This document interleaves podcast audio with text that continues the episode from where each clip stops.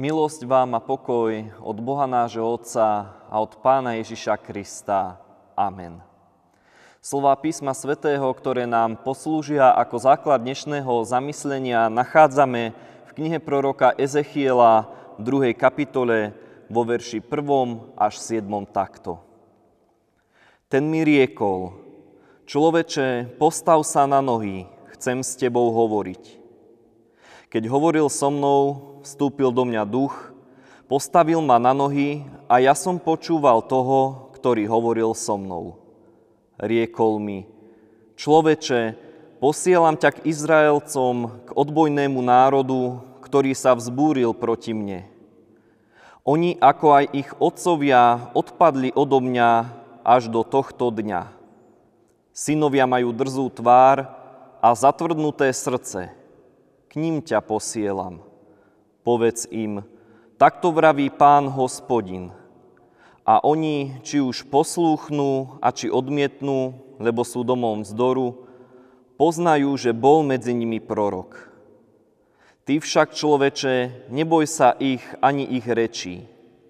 Neboj sa, keby ťa hoci aj bodliaky a trne obklopovali a keby si sedel aj na škorpiónoch. Neboj sa ich rečí, ani sa ich neľakaj, lebo sú domom vzdoru. Hovorím moje slova, už či poslúchnú alebo odmietnú, lebo sú domom vzdoru. Amen. Milí bratia, milé sestry, odbojný, drzý, zatvrdený. Toto sú prídavné mená, ktoré hospodin používa v príhovore k proroky, prorokovi Ezechielovi, aby opísal ľud starovekého Izraela, ktorý už po niekoľko generácií pokračoval vo svojom zdorovitom chovaní a v nasledovaní hriechov svojich otcov. Pán Boh uschopnil Ezechiela k načúvaniu prostredníctvom svojho ducha, a vysiela ho k tvrdohlavému vyvolenému ľudu. Vysiela ho, aby prostredníctvom slov toto hovorí pán, priamo zvestoval ľudu Božie posolstva a hospodinovú svetú vôľu. Pre zblúdelých Izraelcov tak vzniká nová možnosť. Dostávajú ďalšiu novú možnosť navrátiť sa k nasledovaniu a k uctievaniu jediného pravého Boha. Oni totiž už predtým nieraz pánom boli napomínaní a varovaní. Svoje vyhnánstvo si zapríčinili sami svojou vlastnou nerozvážnosťou a tvrdohlavosťou. A tak toto Božie volanie prostredníctvom proroka Ezechiela znamená, že ľudia môžu nanovo odpovedať na Božie pozvanie. Aj keď sú tvrdohlaví, dostávajú nádej. Pán Boh dáva nádej už len tým, že opäť posiela medzi nich svojho proroka. On im zvestuje, že hospodin je stále Bohom Izraela, aj keď sú Izraeliti vo vyhnanstve. Ezechiel je poslaný na misiu, avšak bez prísľubu akéhokoľvek úspechu. Možno ho budú ľudia počúvať a možno nie. Prorok má za úlohu hovoriť pravdu bez ohľadu na výsledok, na ovocie svojho zvestovania.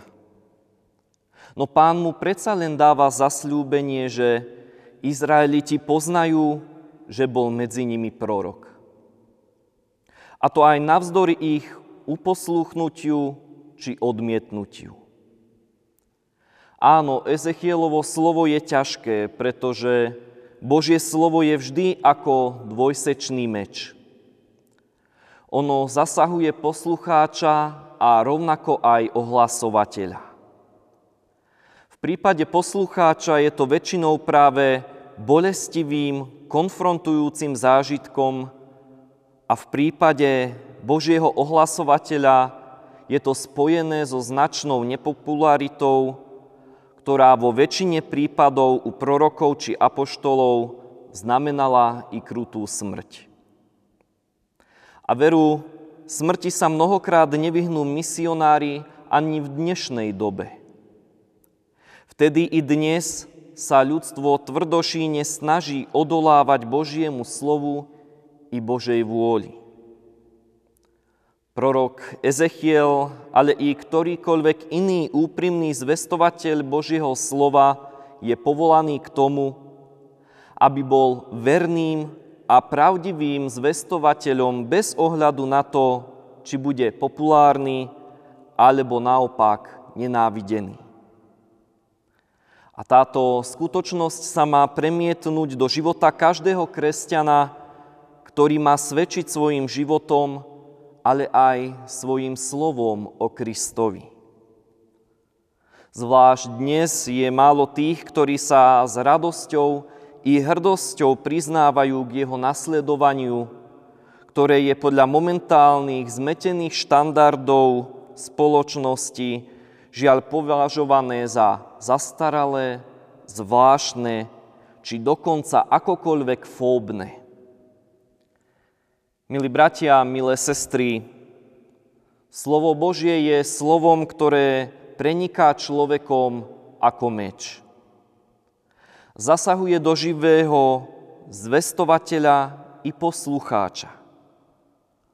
Pokoruje, vyučuje, inšpiruje a mnohých tvrdohlavých či srdcom zatvrdených žiaľ pohoršuje a poburuje. No na tom napokon nezáleží.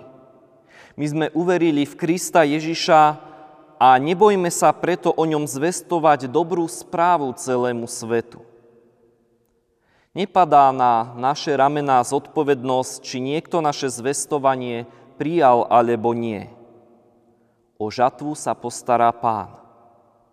Naša zodpovednosť ale spočíva v tom, či sme zo strachu pred svetom a nepopularitou nezvolili radšej mlčanie, než naopak odvážne zvestovanie. Amen. Skloňme sa k modlitbe. Všemohúci a láskavý Bože, vyznávame pred Tebou, že častokrát sme aj my vo svojich srdciach zatvrdenými, a spúrnými synmi i dcérami. Možno sa nám aj stáva, že nám chýba odvaha a sila bez strachu zvestovať Tvoje slovo a radostnú správu o Tvojom synovi Ježišovi Kristovi.